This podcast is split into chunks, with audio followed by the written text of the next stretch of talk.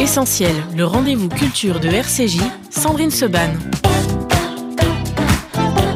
Bonjour à toutes, bonjour à tous. J'espère que vous allez bien ce début de mois de juillet. Et euh, nous allons euh, retrouver aujourd'hui euh, Eric Delbecq. Eric, bonjour. Bonjour Sandrine. Notre spécialiste pop culture, euh, spécialiste en histoire, en philo, enfin, tellement de sujets, mais surtout pop culture. Enfin, en tout cas, c'est le but de cette émission qui existe depuis le mois de janvier. C'est la dernière aujourd'hui, la dernière de la saison, Eric. Oh là, quel Ah drame là là. absolu. Mais je non. suis triste. C'est ça. On va partir Vous en revenez- vacances on néanmoins. va... Oui, alors là, je n'en suis pas triste. Mais vous reviendrez au mois de septembre, on continue l'année prochaine. Bien sûr. Très bien. Je sais pas si. Je pense que nos auditeurs ont dû remarquer, en fait, tous mes les chroniqueurs exprès, je leur demande en direct s'ils reviennent, comme ça ils peuvent pas dire non. Et ma grille de programme comme ça est faite pour l'an Quelle prochain. technique d'influence. Ah, c'est incroyable.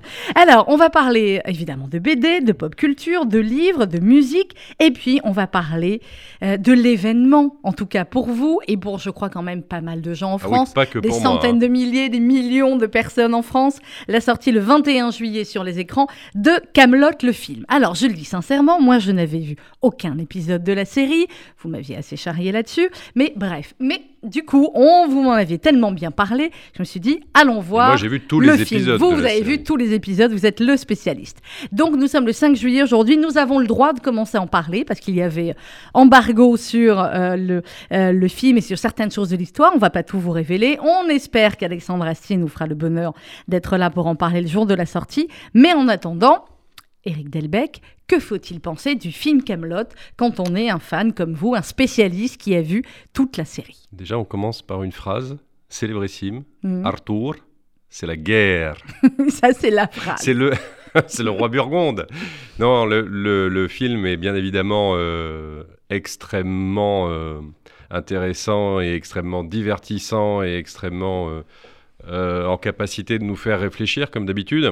C'est, c'est un essai réussi. Tout le monde se demandait si le film allait être à la hauteur oui, de bah, la c'est série. toujours l'angoisse quand on est fan. de- oui, le film est à la hauteur de la série. Alors bien évidemment, il y en a pour deux publics. C'est-à-dire Mm. que les gens, puisque nous on a, on a tout à fait incarné ce, Voilà, on a binôme, carné les deux publics. les gens qui n'ont pas vu euh, l'ensemble des saisons de la série Camelot sont très heureux de voir le film, découvrent Alexandre Astier et la série Camelot, euh, rient beaucoup et euh, ont aucun problème à suivre le film Je de A à confirme. Z. Voilà, on suit le film de A à Z et, et, du, et c'est vrai que ben là, forcément, on se dit bon, bah, je vais peut-être m'intéresser à la série parce que c'était vraiment Voilà. très drôle, très intelligent, avec un casting de rêve dont on parlera peut-être aussi. Et donc pour les spécialistes comme vous, euh, Eh bien, là, non seulement on partage le même plaisir que les gens qui n'ont pas vu la série, mais en plus, on a un tas de références, de codes, de souvenirs de la Mhm. série. Et donc, il y a des moments qui font encore plus sens que pour les gens qui ne l'ont pas vu, cette série. lambda comme nous. Donc, il y a un deuxième niveau Mhm. euh, de lecture à partir du moment où on a vu l'ensemble des, des saisons.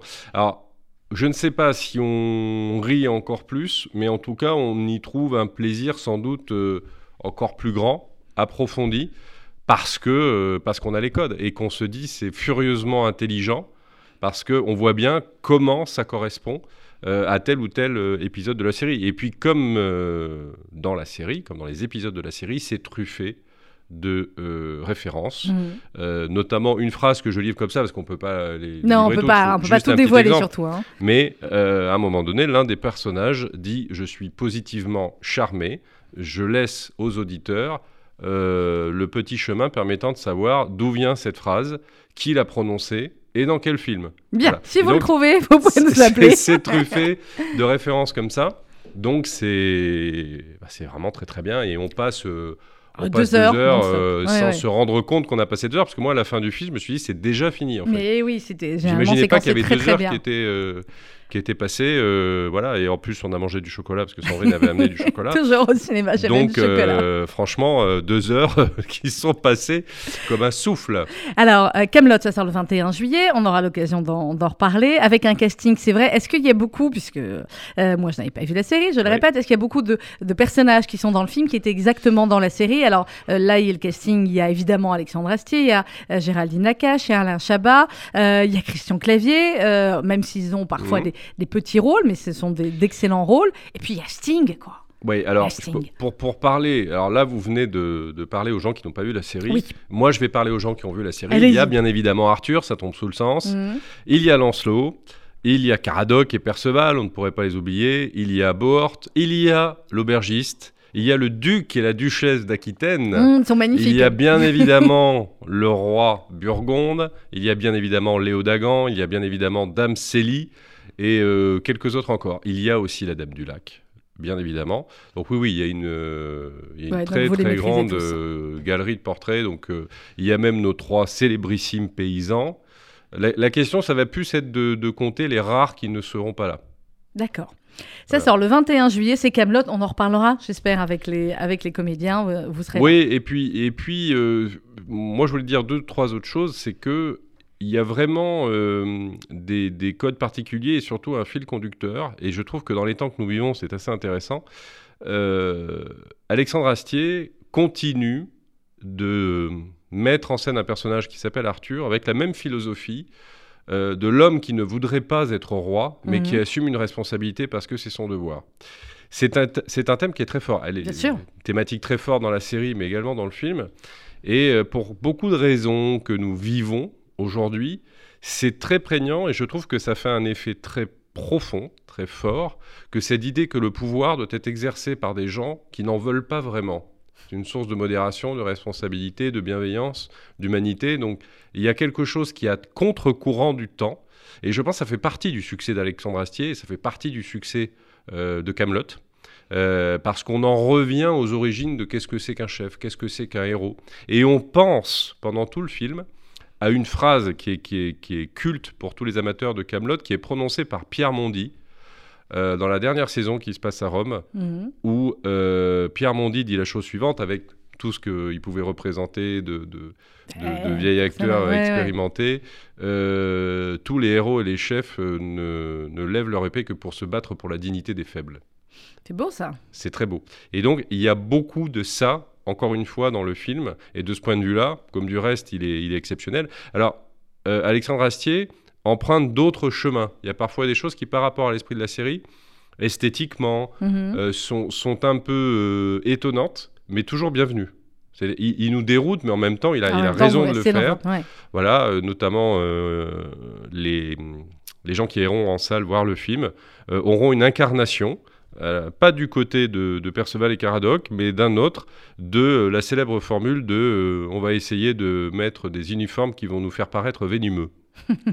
C'est ceux qui sont habillés là n'importe comment Bon, Faut pas on le ne dit dire, rien. Sandrine, je dis rien. Je dire. dis rien. J'ai juste dit habillé n'importe comment. la- la- vraiment, c'est un film extrêmement codé et je, je trouve que c'est une très très belle réussite tout en étant un petit peu euh, déroutant. Si on veut donner quelques autres codes, parce qu'on a déjà vu les images, euh, je soumets ça euh, à la sagacité de l'ensemble des fans. Euh, Il y a quelque chose de très intéressant même dans le costume de Lancelot. Mhm. Euh, Ah bah oui. on pense à Dark Vador, mais même, pas. Ouais. Enfin, ouais. on pense à Dark Vador, mais il y a quelque chose d'autre que Dark Vador. Et dans le, et dans le blanc matiné de noir, il y a quelque chose de très fort euh, qui rappelle aussi euh, la guerre des étoiles, qui rappelle euh, ce qui a été ce qui est devenu Anakin euh, Skywalker. Il y a plein de références. En tout cas, moi, je le lis comme ça. Mais c'est pour ça que n'a oui, pas, pas voulu dire dedans. ça. Bon, alors vous lui poserez, j'espère, la question. Non, mais c'est ça qui est très intéressant, c'est Voilà. qu'effectivement, c'est ce dont on parle depuis que cette émission a commencé sur la pop culture, c'est les différents niveaux de lecture et ce que nous, moins habitués que vous à tout cela, ne nous voyons pas forcément. Et on voit qu'Alexandre Astier a beaucoup vu de films, a beaucoup lu. Il y a aussi le fait qu'Alexandre Astier, c'est une, une culture, une pop culture Mhm. immense, et pas que.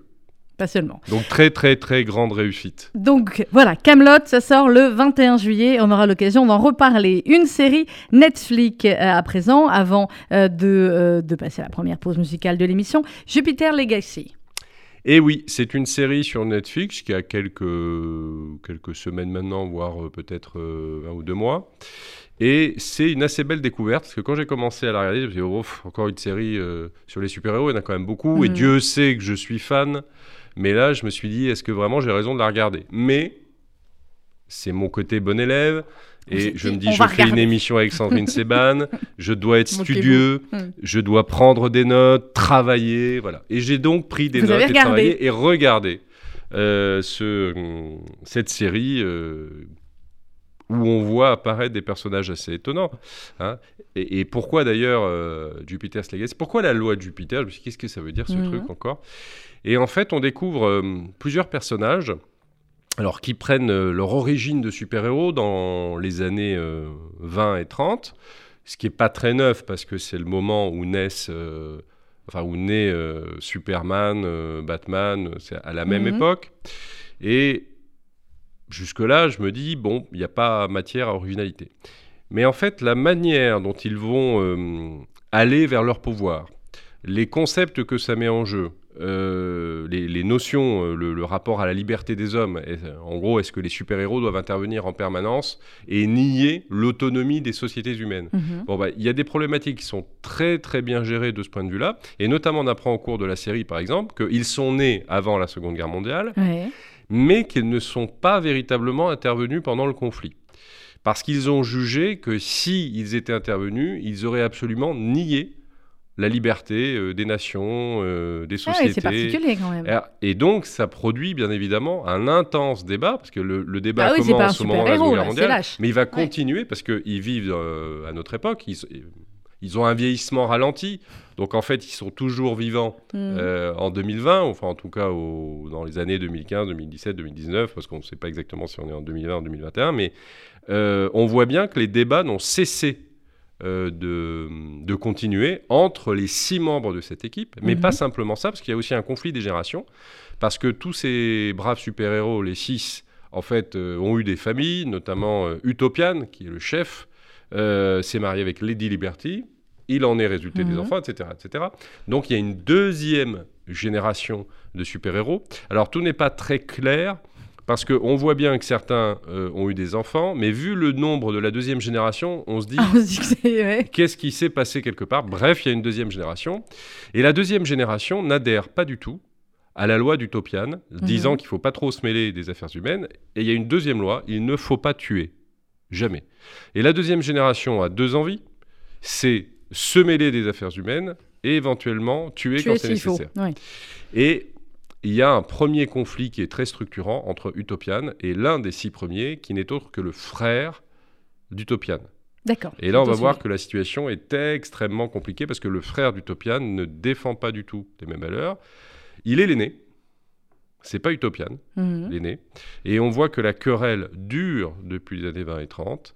Et chose intéressante euh, également, du point de vue d'un psychanalyste, ou, euh, C'est la mort et le suicide du père d'Utopian et de son frère qui va déclencher toute l'histoire. Je ne peux pas vous en dire plus, parce que sinon après Non, on ne pas plus. on Ça vaut le coup de regarder. de.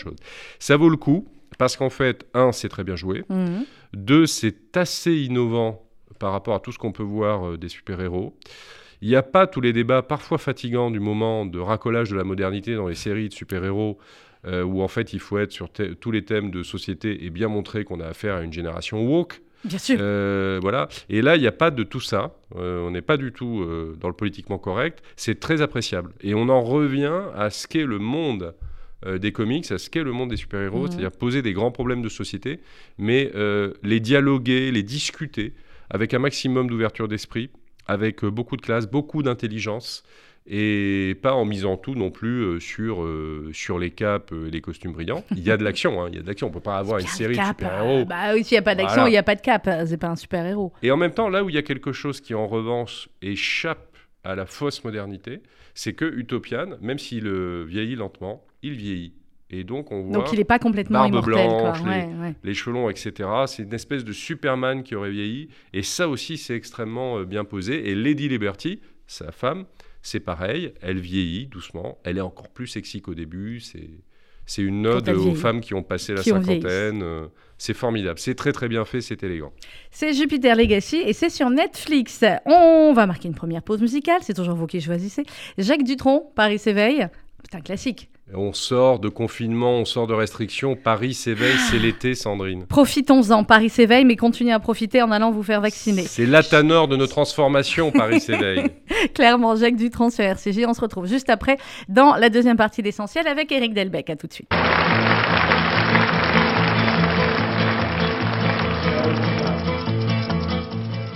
Je suis le dauphin de la place Dauphine et la place Blanche à mauvaise mine.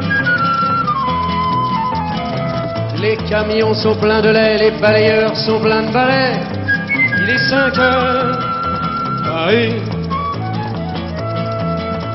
s'éveille. Paris s'éveille. Les travestis vont se raser, les stripteaseuses sont rhabillées. Les traversins sont écrasés, les amoureuses sont fatiguées. Il est 5 heures, Paris s'éveille. Paris s'éveille. Le café est dans les tasses, les cafés nettoient leurs glaces. Et sur le boulevard Montparnasse, la gare n'est plus qu'une carcasse. Il est 5 heures, Paris s'éveille. Paris s'éveille. Les banlieusards sont dans les gares, à la Villette, on tranche le lard. By night regagne l'écart, les boulangers font des bâtards. Il est 5 heures, Paris s'éveille. Paris s'éveille. La tour Eiffel a froid aux pieds, l'arc de triomphe est ranimé. Et l'obélisque est bien dressé entre la nuit et la journée. Il est 5 heures, Paris s'éveille. Paris s'éveille. Les journaux sont imprimés, les ouvriers sont déprimés. Les gens se lèvent, ils sont brimés, c'est l'heure où je vais me coucher. Il est 5 heures, Paris se lève. Il est 5 heures, je n'ai pas sommeil.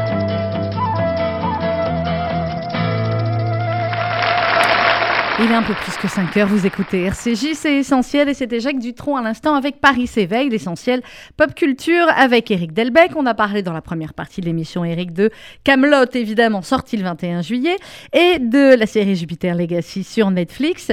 On va enchaîner avec les BD maintenant. Alors, qu'est-ce que vous nous avez trouvé de beau pour cet été? Alors, ah bah, deux chouchous à moi. C'est- Allons-y. Ah bah, Nevada. Nevada, chez Delcourt, avec le troisième top qui s'appelle Blue Canyon. Mhm. Alors, j'avais déjà expliqué que Nevada, c'était un personnage incroyable qui était à cheval entre le Far West Mhm. et la modernité américaine euh, des années 20. Et il continue ses aventures. Il travaille pour une productrice d'Hollywood qui a toujours des problèmes avec ses acteurs. Donc on commence à voir les stars naissantes d'Hollywood avec leurs Mhm. caprices, leurs problèmes, etc. Et là, bah, encore une fois un problème, c'est que il va devoir accompagner jusqu'à son prochain film en faisant un parcours euh, au sein euh, de l'Ouest euh, sauvage. Sauvage, bien sûr, comme dans tous les. Euh, à une espèce de, de star, là, le cavalier solitaire, qui se la raconte un peu. C'est pas Lucky Luke Non. D'accord, non, moi non, vous me non, dites non, Cavalier non, solitaire, l'Ouest, Non, non. hop, non, non. Là, c'est déjà bah, ces stars euh, qu'on aime ou qu'on n'aime pas aujourd'hui, pleines de caprices. Mhm. Et euh, Nevada va devoir le convoyer euh, de temps en temps, euh, lui raconter euh, de droits bêtises, lui faire peur, etc. Mais le problème, c'est que la personne en question est un tout petit peu poursuivie par la mafia. Mhm. Et Problème. qu'il doit un peu d'argent. D'accord. et que il est dans cette situation et il a été embauché pour ce film parce que euh, l'acteur qui devait incarner le personnage dans ce western préalablement, en fait, a été empoisonné. Ah là là là là là. Voilà. Mais au début, cet acteur un peu pénible ne, sait, sait pas, pas. que son prédécesseur a été empoisonné. Il n'a pas compris que c'était une tentative d'intimidation. Donc après, on va croiser quelques Indiens, mais pas les Indiens du Far West, parce que là, c'est les. Indiens qui ont évolué depuis les années 20. Un Indien qui, en fait, est un policier. Bref. Mhm.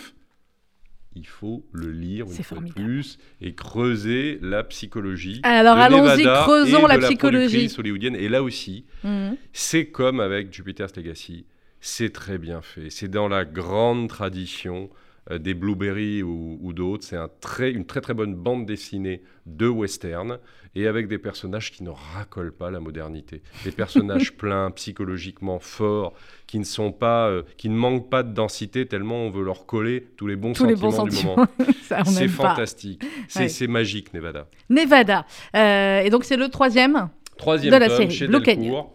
Super, super. Les cinq terres. Vous voyez, Oh, bah je commence à être une. euh, ça me dit les quelque terres, chose maintenant. pareil. Avant la première Non, fois, mais- non. Maintenant, euh, ça Non, me dit quelque les chose. cinq terres, c'est absolument formidable. C'est toujours Delcourt. Hein. Mhm. Vous voyez ici, j'ai pas fait exprès.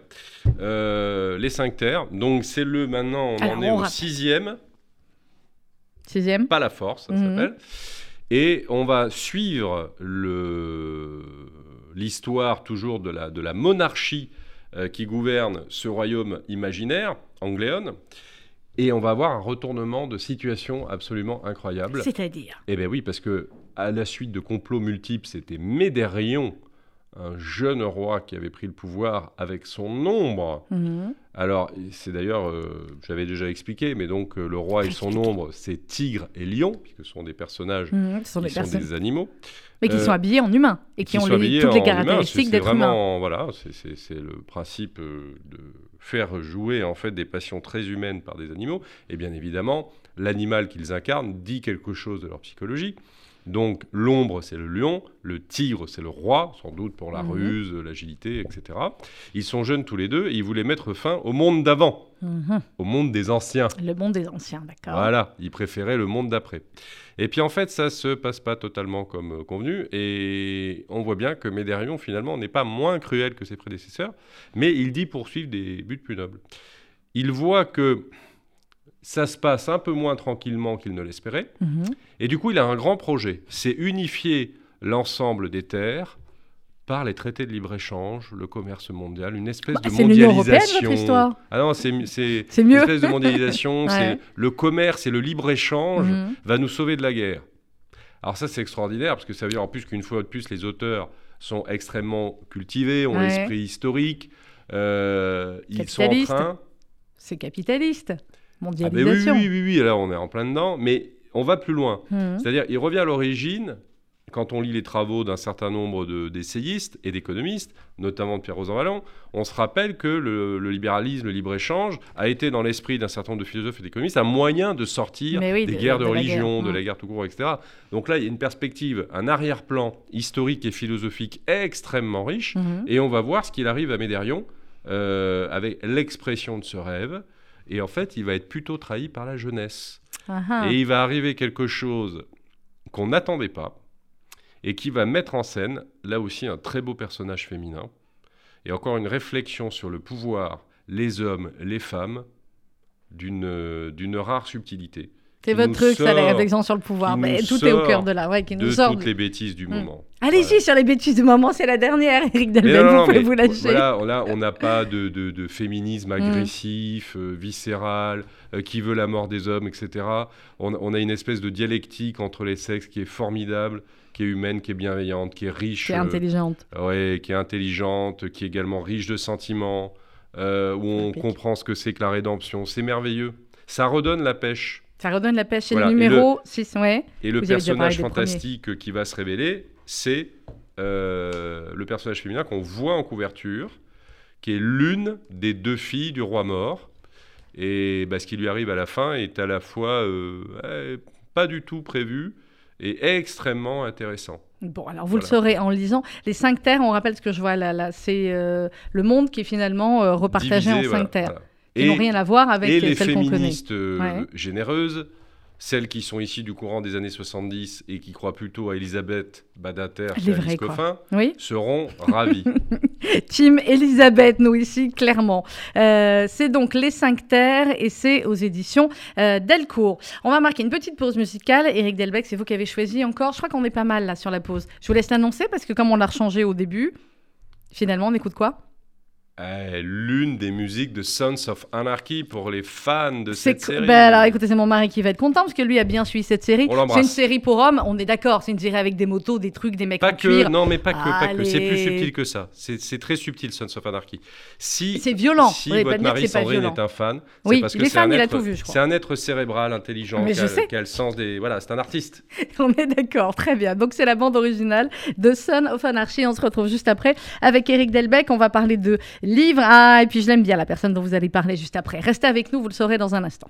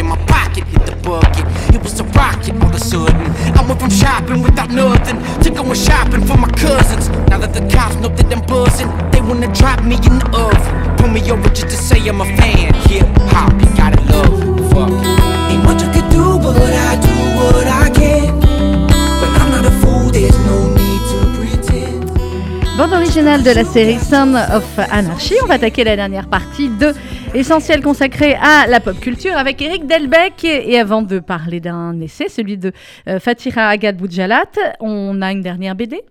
ISS Sniper, c'est le tome 1, s'appelle Red Eckhart. C'est bien ça? Oh là là, ça fait peur, votre Soleil, couverture. édition Soleil. Alors, ah oui, euh, mais c'est- c'est- votre mari va Il adorer. a pas l'air sympathique. D'ailleurs, c'est cadeau pour lui. C'est cadeau pour lui, c'est gentil. Voilà. Merci. Alors, Alors. nous sommes dans un futur assez éloigné. Il existe une fédération des planètes unies. Mhm. Donc il y a plusieurs planètes. Oui, mais tenue par la Terre. Et une. Terre qui est devenue euh, pas très sympathique, plutôt oppressive pour l'ensemble euh, des planètes. euh, Mhm, Des autres planètes. Voilà. Et une espèce d'armée faite de mercenaires très violents qui va euh, rétablir l'ordre dans le sang Mhm. lorsque une planète se révolte, D'accord. et notamment des planètes sur lesquelles il y a des colons terriens. Mhm. Donc les terriens ont été colonisés d'autres planètes. On Ouais, est sur et- Mars, sur. euh, Et ils sont en capacité, bien évidemment, euh, de tuer euh, toute forme de rébellion. Donc ça, c'est vraiment, ça se noie dans le, dans le sang. Voilà. D'accord, donc vous aimez bien, ok. Et ce personnage, Mais en quoi c'est intéressant Ray alors pour nous Descartes, Ouais, personnage, Ray Descartes, ouais. est une espèce de, de cyborg, c'est-à-dire qu'au fur et à mesure de ces guerres, il y a des morceaux qui sont partis, si je Euh, puis dire, oui. et donc il a été reconstitué euh, avec, euh, avec de la D'autres mécanique. morceaux, d'accord. Voilà. Et donc, il lui reste plus euh, grand-chose d'humain, à part le, le visage et, et une petite portion du, du cerveau. Voilà. Ceci dit, il y a des gens, on se demande, on ne sait pas des cyborgs finalement. on ne donnera alors, pas de nom, quoique. Mais Ce qui est euh, voilà. intéressant, c'est que ce type, qui apparaît au départ comme un, un fiefé salaud, Mhm. hein, faut bien le dire, va avoir un cas de conscience parce que euh, la flotte et le commandant de la flotte va lui demander d'exterminer une population qui, là, pour le coup, n'est pas de, de- des, des terriens qui ont colonisé une planète, population autochtone d'une planète, euh, Mhm. très tranquille. euh, Sympa. Oui, oui, il y a, il y a un petit. euh, Enfin, c'est pas du tout la même chose, mais il y a une petite un petit côté Pandora, vous savez, dans Avatar. Et, et ben là, avec ses troupes, enfin avec son unité de, de- de 300, je crois, euh, mercenaires qu'il commande, il va refuser d'exterminer cette population et se mettre euh, en opposition à la Fédération des planètes du Voilà, je commence à comprendre pourquoi ça lui plaît, pourquoi euh, ça nous donc c'est concerne. une belle incarnation de l'idée de résistance parce que euh, là, il faut résister à une espèce de, de monstre de puissance. Et on apprend à la fin. En même temps, si on résiste contre quelqu'un de plus faible, c'est pas vraiment de la résistance. Non, non, non, non. c'est vrai. Mais là, euh, celui contre lequel il résiste, la Fédération des PDG, c'est vraiment très, très. C'est vraiment costaud, C'est du costaud. hein, c'est de la vraie résistance. Voilà. Comme disait euh, Lino Ventura dans Les Tontons Flingueurs, faut reconnaître que c'est plutôt une boisson d'homme. voilà, c'est du, c'est du sévère. C'est du sévère. Et on va, et ça c'est intéressant, on va apprendre à la fin pourquoi il le fait. Il a une idée de manœuvre en fait assez technique Mhm. euh, sur l'exemplarité. Je vous dis pas exactement parce qu'il faut le lire pour se rendre compte quelle est son idée de l'exemplarité. Et de la part d'un homme comme ça, intéressant. Et on découvre au fil de la bande dessinée le parcours de vie, l'enfance, avec son frère qu'il a vécu, pourquoi il en est arrivé à être ce mercenaire. On va découvrir ce qu'est devenu son frère. Mhm. Donc il y a aussi... euh, Il y a- toujours une un histoire de frère, de passé, de trucs, de Il y a voilà. un côté ouais. Et euh, voilà, une fin euh, relativement euh, inattendue. Donc c'est une. C'est le premier numéro, il y en a d'autres. Sans doute il y en aura d'autres, on ne sait pas trop ce que ça sera. Mais en tout cas, au Parce début, qu'en fait, moi j'ai dit c'est les... violent, ouais. Et au fur et à mesure, je me suis dit, en fait, c'est intéressant. C'est assez intéressant. Bah, si c'est de la résistance, c'est intéressant. Ouais. Et puis il y a, il y a un traître, vous verrez qui c'est, très inattendu. Et c'est cadeau. Le très très toujours attendu. Merci beaucoup. Ben, Pour ça va me votre époux. plaire. Merci, Ça oui, parce plaire, que moi, oui, lui, ça va lui plaire. Voilà. Yes, Sniper, c'est paru aux éditions. C'est où les éditions? Anticipation? C'est des éditions, ça? Non, non, non, c'est les éditions Soleil. C'est ce que je me disais. C'est marqué en bas. C'est marqué en bas avec le soleil. soleil. Très bien. 50% organique, 50% machine, 100% assassin. J'adore Voilà. Les éditions Soleil et Delcourt nous font des choses magnifiques en ce moment, faut bien le dire. Eh bien voilà, donc voilà les cadeaux aussi pour les vacances, pour la lecture. Alors, euh, notre lecture, j'aime beaucoup cette femme, elle a un courage euh, rare et une intelligence tout aussi rare. Euh, c'est Fatira Agad Boudjalat et c'est Les Nostalgériades aux éditions du Cerf. Voilà. Alors on comprend un petit peu dans le titre qu'il y a de la nostalgie et qu'il y a de l'Algérie. Eh ben, elle s'est sous-titrée Nostalgie, Algérie, Jérémiade. Mhm. Voilà. Alors bien évidemment, c'est, euh, elle, est, elle est dans la lignée de, de toutes les, les femmes formidables dont on parle régulièrement, qui font euh, des essais sur toutes euh, ces questions, qui vont de, de, de Sonia euh, Mabrouk euh, à... euh, j'ai oublié son nom, il m'avait revenir. Rachel Kahn ou. Alors oui, et il y a elle dedans, mais Zineb. Zineb, Voilà, bien sûr. et il y a également elle aussi, mais j'en oublie plein d'autres. Oui, oui, oui, mais bon, euh, on en parle souvent On sur voit- cette antenne nos auditeurs savent Voilà, qui on soutient clairement. voilà, Lydia Girousse, etc. Mm. Bon, bref, on les, on les connaît toutes. Et c'est un livre, une fois de plus, qui euh, combat bien évidemment l'islamisme, mais qui va plus loin parce que euh, elle explique deux, trois choses sur euh, les, euh, nos compatriotes qui sont de confession musulmane et qui viennent euh, du Maghreb et Mhm. notamment d'Algérie, et sur le fait qu'il faut arriver à travers euh, tous nos instruments d'intégration qui nous restent, et notamment euh, l'école, à faire aimer la France et euh, à faire comprendre à tous ces jeunes que même si ses parents en sont originaires, leur pays n'est pas l'Algérie. La leur France. pays, c'est la France. Et elle le fait de manière assez subtile, et notamment avec un argument qui est assez imparable. Euh, il faut arrêter de dire que la France c'est bien, notamment parce qu'il euh, y a des services sociaux, notamment parce qu'on peut faire ceci, parce qu'on peut faire cela, parce qu'on est, euh, entre guillemets, choyé matériellement ou socialement. Et Alors, que C'est vrai, mais c'est pas, c'est tout à fait vrai, mais que ça ne Ouais. suffit pas à ce que des jeunes se sentent pleinement de ce pays. Mm.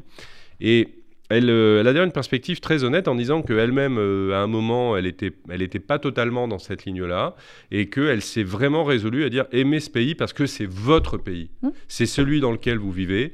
Euh, c'est pas le pays dans lequel vous allez euh, passer vos vacances euh, comme en Algérie, un mois, deux mois ou trois mois par an.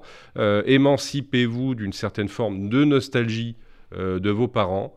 Euh, et essayez d'être un peu plus euh, constructif et d'avoir une plus forte réflexion sur ce qu'est vraiment votre identité. Ça n'exonère pas euh, la France de tous les, les moments Mhm. manqués pour l'intégration.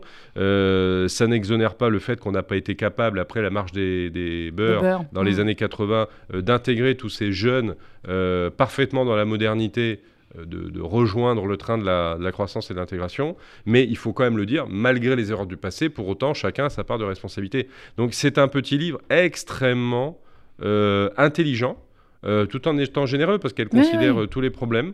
Et je n'avais pas jusque-là euh, croisé de livre qui était aussi euh, précis et aussi franc sur Elle est cette cash, question-là. hein, euh, voilà, pour ceux qui Ouais, la suivent sur les réseaux sociaux, euh, elle, est, elle est extrêmement cash et toujours intelligente. Et elle parle, et, et c'est un argument aussi, elle parle avec son cœur. euh, Ouais. Fatima. Un livre hyper intelligent et hyper honnête. Mm.